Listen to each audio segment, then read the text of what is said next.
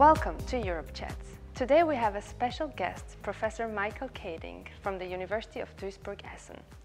Together with Paul Schmidt and Professor Johannes Pollak, Michael has edited a book from the TEPSA network analyzing how the notion of solidarity is understood and practiced in various European countries. We will discuss this book with Jim Cloos, our Secretary General and former Director General at the General Secretariat of the Council of the European Union, who prepared European Council meetings for almost two decades. Michael, you edited a book with 41 chapters written across Europe with national lens. What is the main takeaway? Does mutual European solidarity really exist? Or is it something that everyone wants and nobody wants to give?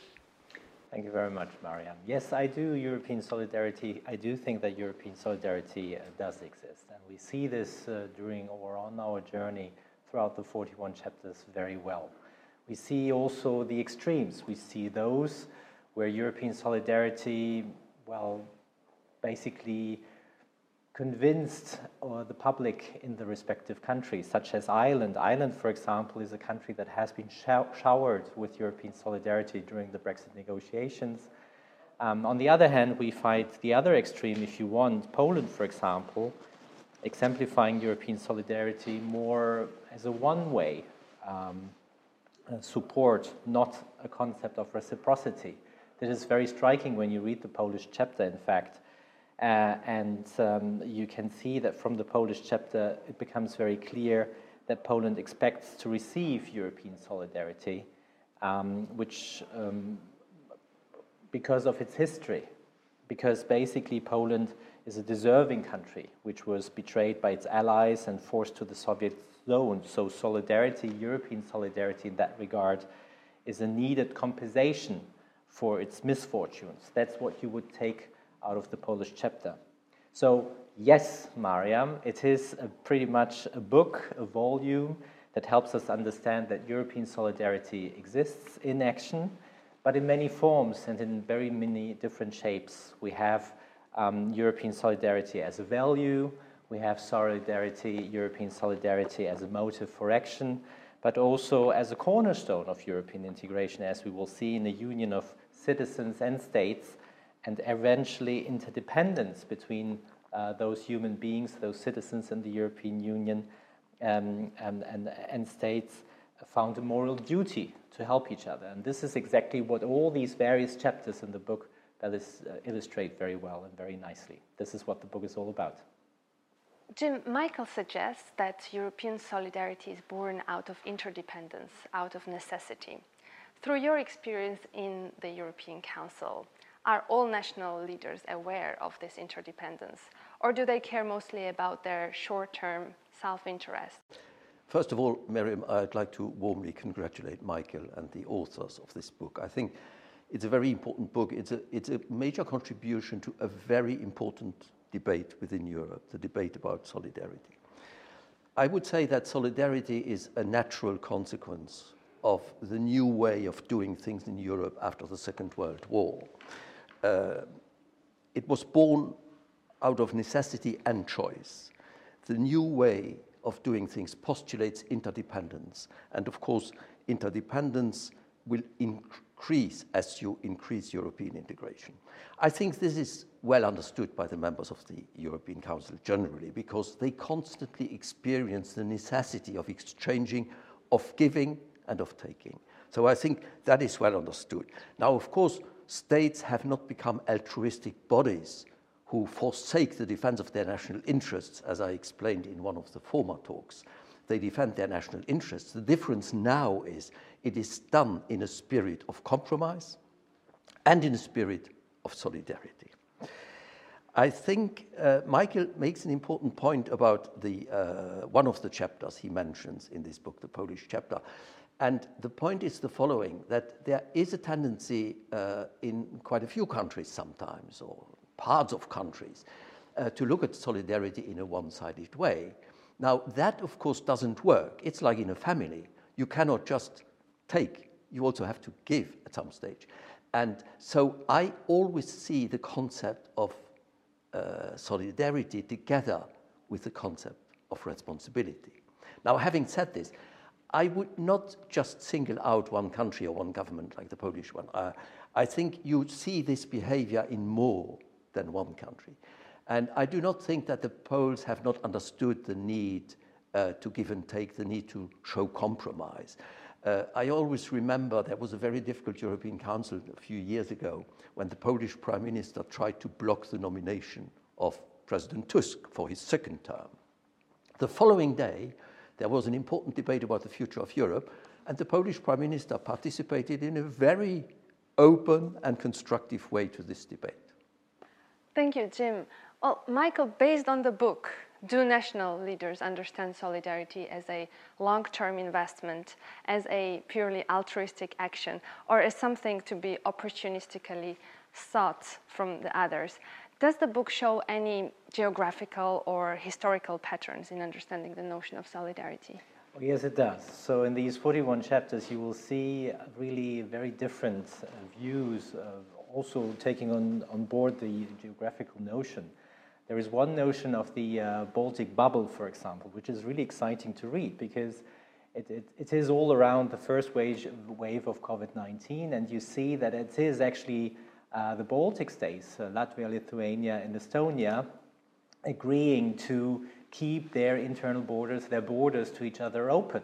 And this is remarkable at times when actually, let's take Luxembourg for example, Luxembourg, around Luxembourg, all the countries shut down their borders and basically nothing could move anymore. The employees couldn't travel and cross the borders, and this was really a very interesting experience. And both or all three authors of all three chapters independently um, um, elaborate on this uh, Baltic bubble as a concept of reciprocity and a very well functioning way of European solidarity in action.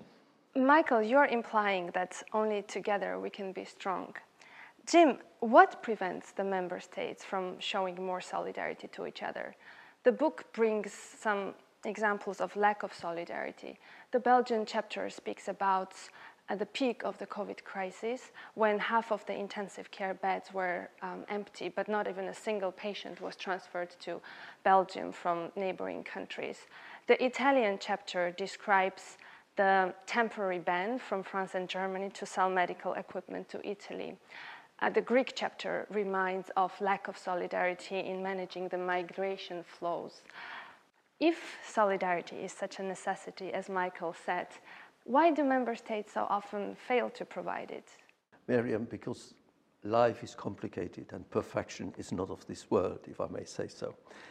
Uh, this is a constant struggle. There are often conflicting short term interests and views, and it takes some time to sort them out. This is entirely normal. This is true for the EU. It happens everywhere in the world, of course. There has been a lot of dithering, there have been errors, there has been a lack of solidarity in many parts of the globe, including within states.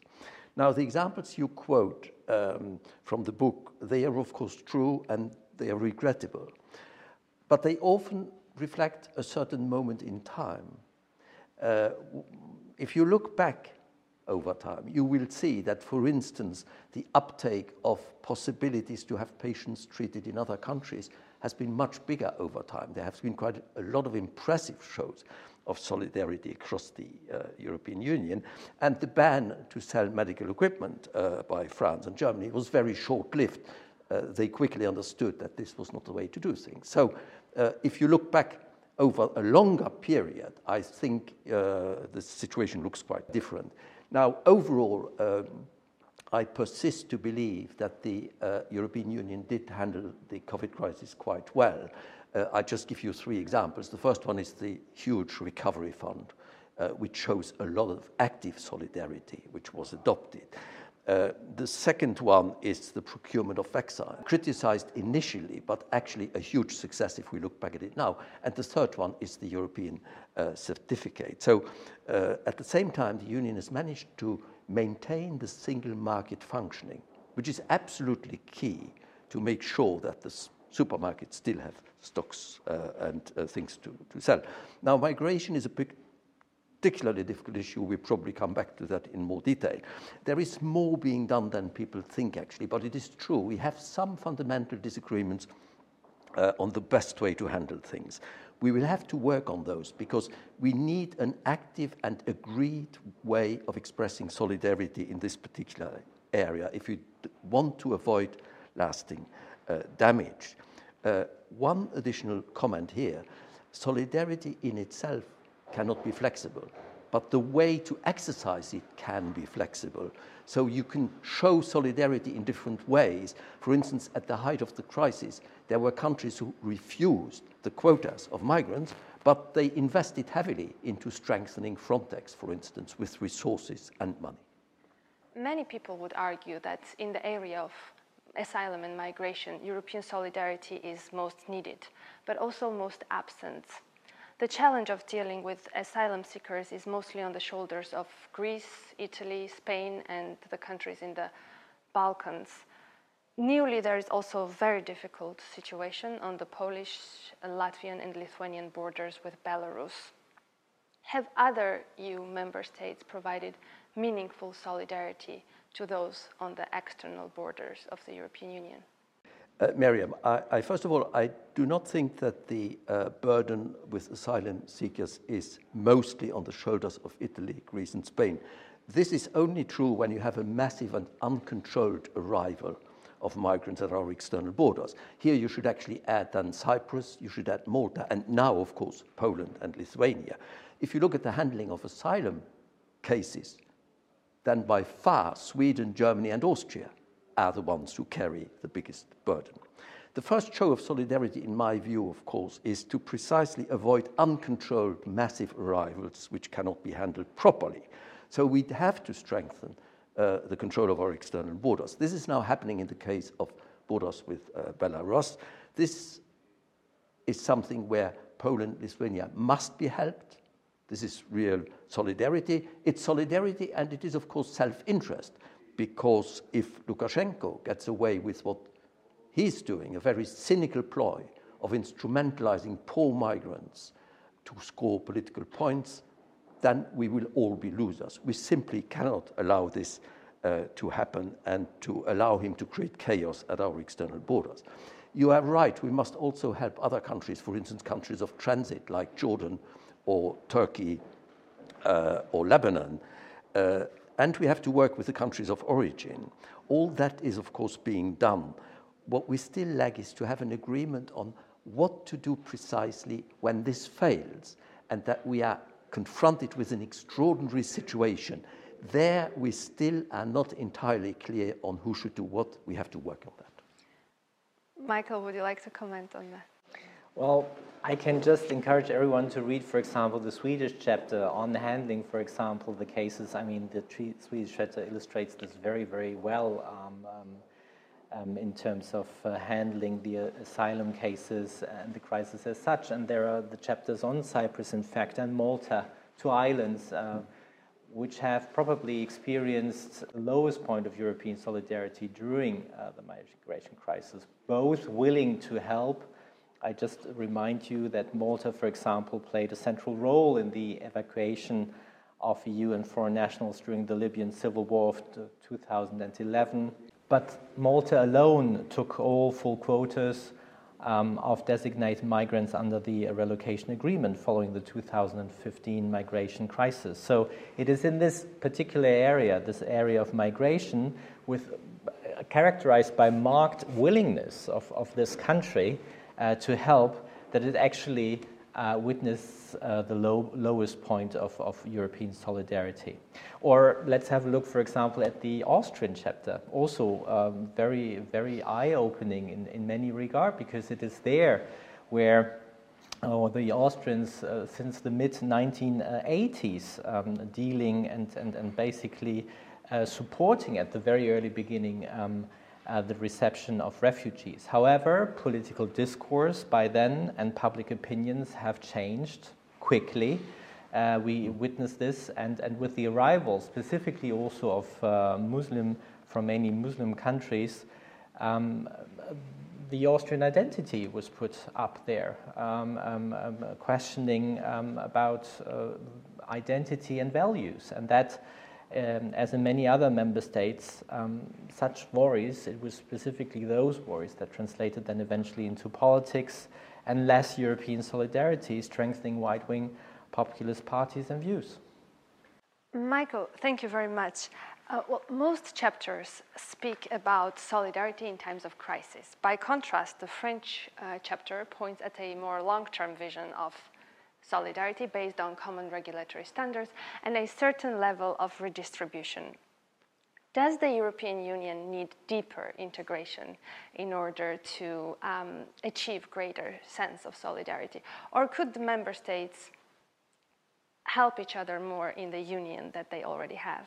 Well, it goes hand in hand, I would say, because in the end, it is European integration. You can have European integration. On the one hand, you need solidarity for this, and at the same time, um, it is European integration uh, also following from solidarity. So it is um, pretty much a matter of, of solidarity and interdependence, because in the end, between member states, uh, we, we, we badly need more European solidarity precisely because we are heavily interdependent in, in, in, political terms, in economic terms, but also in cultural terms. And that's extremely important to understand. Um, and how well a political entity, such as the European Union, is doing depends very much on how much it can count on solidarity between the member states, but also its citizens. That's extremely important to understand and to make sure to talk about these interdependencies. We can't solve all the problems ourselves um, nationally. So, acting on solidarity requires identification with those um, we want to help. Uh, and for this, we need to know about each other. Uh, we need to strengthen the European common identity for this purpose, without which we cannot really see European solidarity in action. So, European solidarity requires a form of European identity in the end. Mm, that's a very good point about the importance of European identity.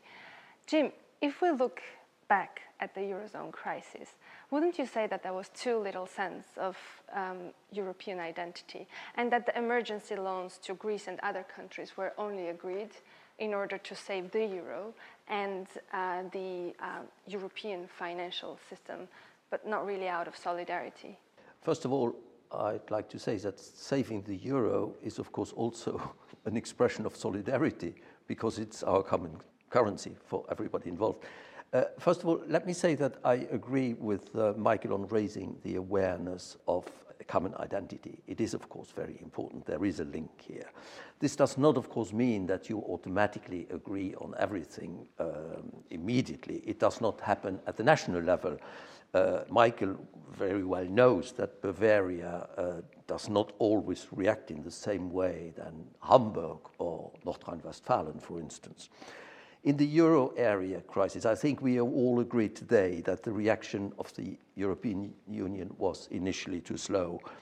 Uh, but we should not forget that where we came from, there was a no bailout clause in uh, the original treaties at the creation of the euro because it was considered that solidarity could not be practiced at the level it is nationally.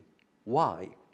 Well, because the constraints on fiscal responsibility are not the same than in a national state. So there is a clear uh, limit there. And that is why uh, one point which Michael made I find particularly important.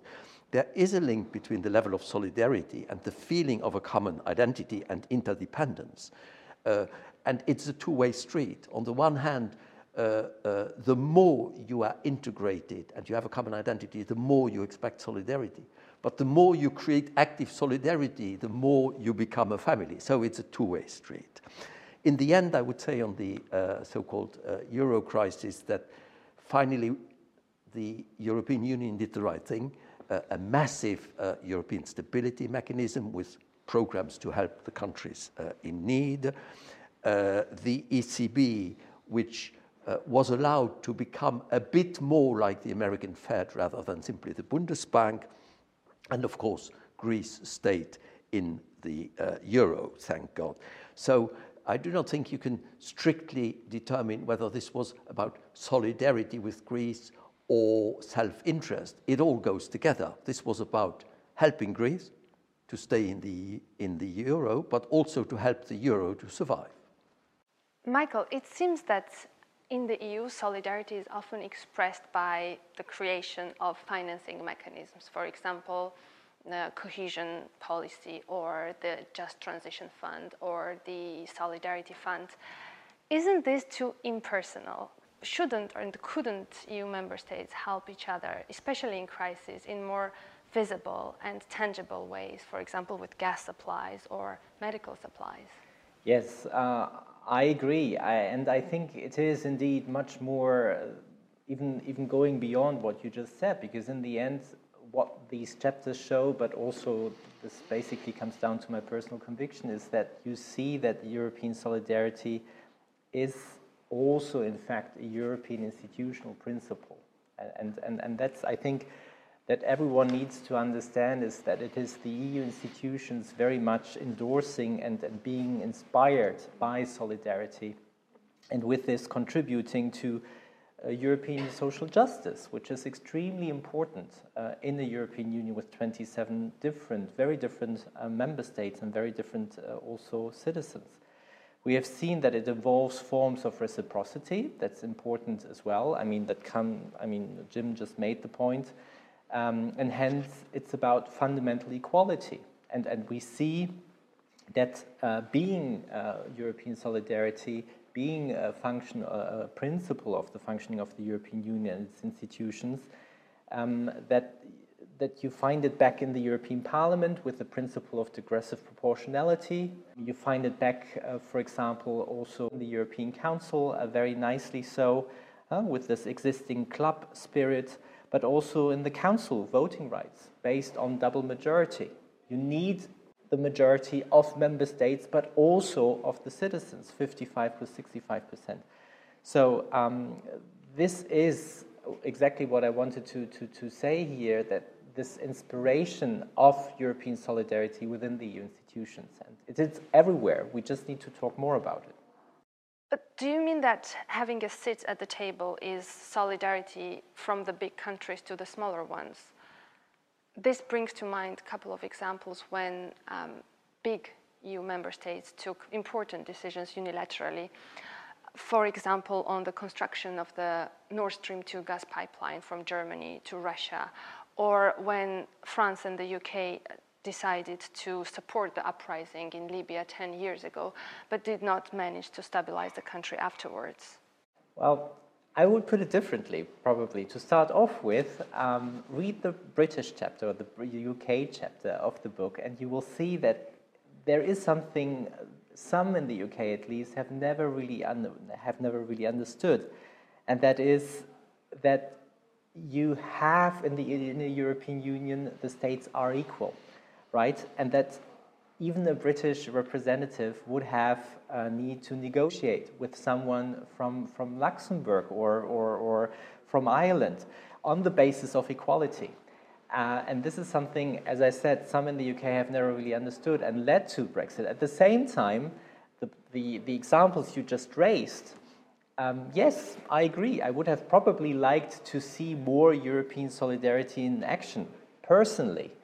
But to be very frank, we have to start, uh, first of all, uh, with the treaties. And, and, and whether it is big or small countries and member states taking unilateral action in fields where the EU still doesn't have so much to say, like on Nord Stream 2 or on Libya, I guess mm. this is not something you should blame the member states for. I think this, is, this would be here my point uh, at least not as long as member states cannot agree to channel national competences mm. to the European Union level. I think this is what it comes in the end down to. So I agree that these have to be that ha- that these have been missed chances, and this has those cases probably have led to more distrust amongst EU member states. Um, but again, my point is here uh, very clear that as long as the European Union doesn't really have a say here. Don't blame big nor small countries for acting in their national interest. Jim, going back to my earlier question to Michael, the Greek chapter points out that in the context of migration, European solidarity has been almost exclusively expressed in financial terms rather than in political or even humanitarian actions. Wouldn't more tangible and visible ways of expressing solidarity contribute to a stronger sense of European identity that Michael called for earlier? Uh, I would say, Miriam, that financial assistance is, of course, a major uh, expression of solidarity in migration and elsewhere. It was absolutely key in the financial crisis. Greece has been, remains, and remains a major beneficiary of structural funds. Those funds are, of course, a very tangible expression of uh, solidarity because they allow you to develop your economy, your social fabric, your education. Uh, you, it allows you to uh, farm, to, to have farmers living off their lands and all of that, many other things. And of course, to strengthen the protection of the external borders. The debate on migration was not just about money, it was also, to a large extent, about values, it was about many other issues.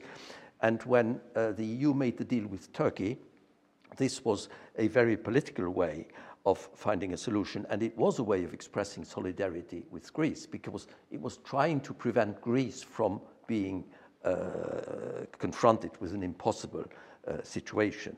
Now, respecting the Dublin principles in this crisis was simply not possible for a country like Greece or Italy, who were at the forefront. But to be fair, neither Italy nor Greece had really applied the Dublin system of asylum before the crisis. Um, uh, the result of what some people called a wave through policy of migrants led to the fact that practically the large majority of the people coming in via Greece and Italy ended up anyway in Sweden, Germany, and Austria and other countries.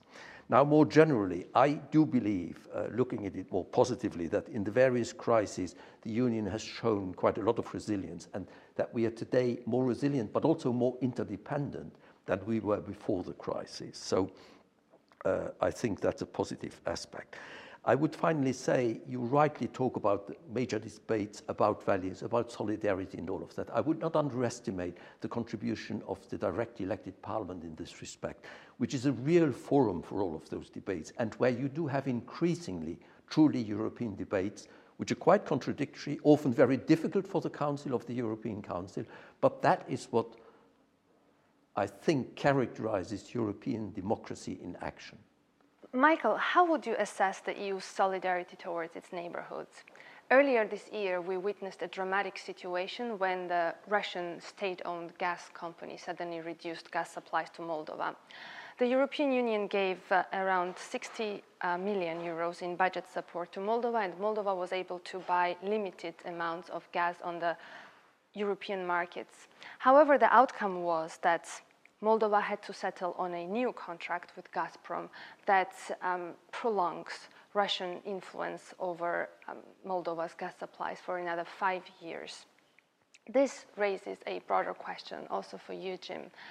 How much capacity and willingness do EU countries have for solidarity with its neighbors that are not members? Uh, it's difficult to go into the kind of detailed file you've just mentioned because we don't have all the elements here. But I would say the following. First of all, providing 60 million of budget support in a situation like that is a very positive measure. Uh, I'm also almost certain that the Commission helped the Moldovans in their dealings with uh, Gazprom. Um, now, there is one additional point maybe I could make, and that is that it is true that the more we have a diversified situation in terms of uh, buying gas, and to be more independent from individual uh, partners, like Russia, for instance, the more, of course, we increase the chances of doing what people call reverse flows, in other words, gas which is imported into the EU, then being re exported to other members of the EU or even to countries like Moldova. So, this is an, an important concern we could have. I would like to add a few more general points. First of all, enlargement generally was a massive operation in solidarity. And a lot of what used to be the neighborhood is now part of the family, and the process, of course, goes on. Secondly, the European Union has created the Eastern Partnership and the Mediterranean policy, backed up by substantial funding. If I look at the MFF 21 and 27, this amounts to about 20 billion uh, euros, which is quite massive. This, of course, would be more successful if, on the other side of the equation, things worked better. If, for instance, Morocco and Algeria work together a bit more, that's very euphemistically to say that they don't work at all, of course, and they are actually uh, totally confrontational. Or if on, in the Eastern Partnership Group, you know, we didn't have to deal with countries like Belarus. It would be, of course, much more efficient. My third point is that the EU, the member states, and the institutions are by far the biggest donors in ODA in the world.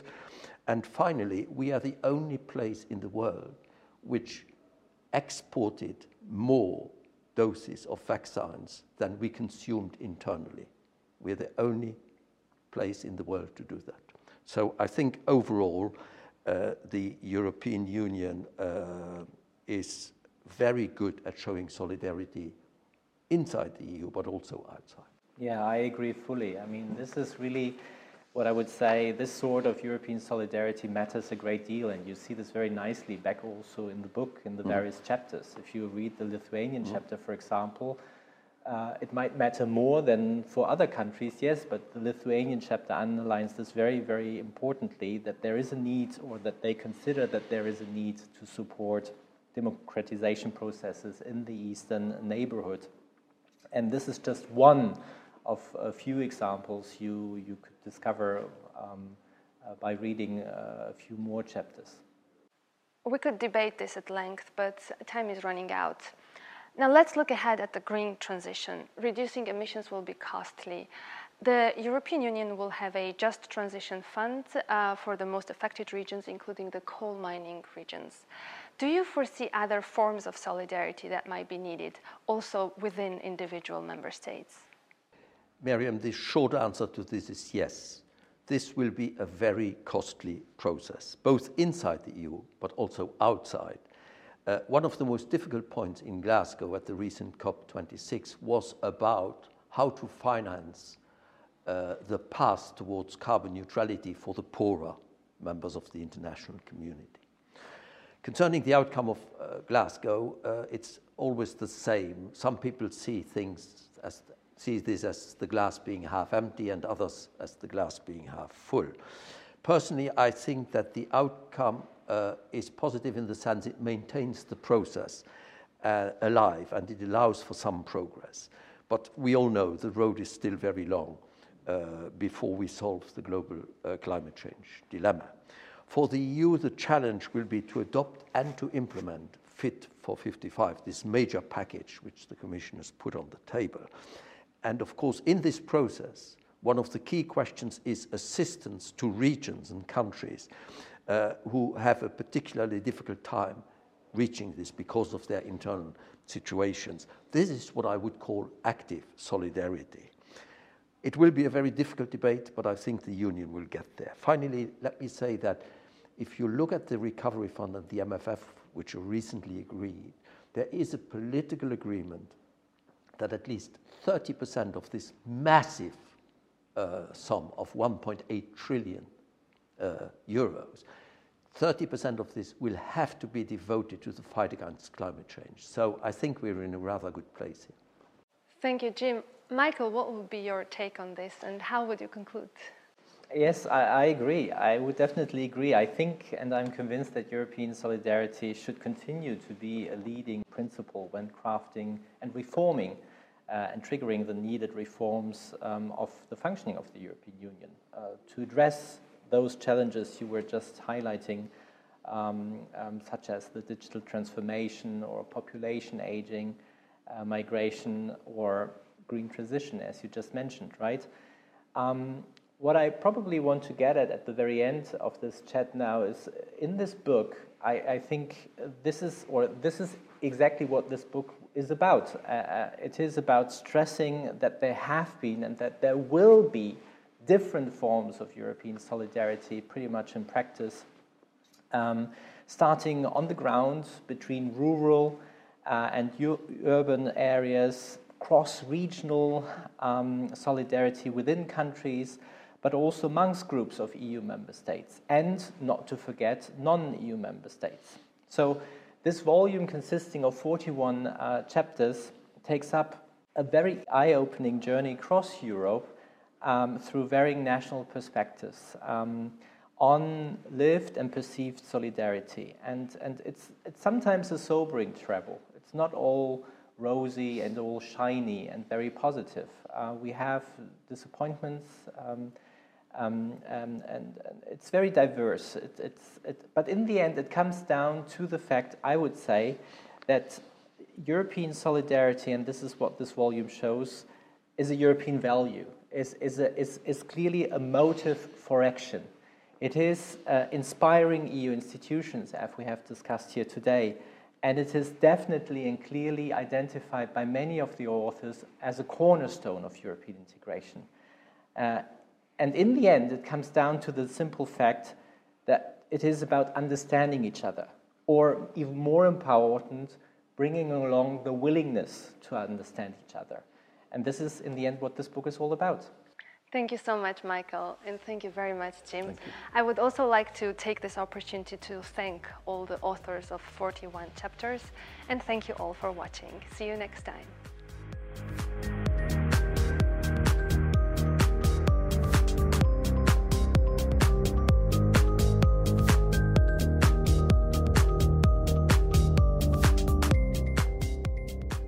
podcast is co funded by the Europe for Citizens programme of the European Union. The European Commission's support for the production of this podcast does not constitute an endorsement of the contents, which reflects the views only of the authors, and the Commission cannot be held responsible for any use which may be made of the information contained therein.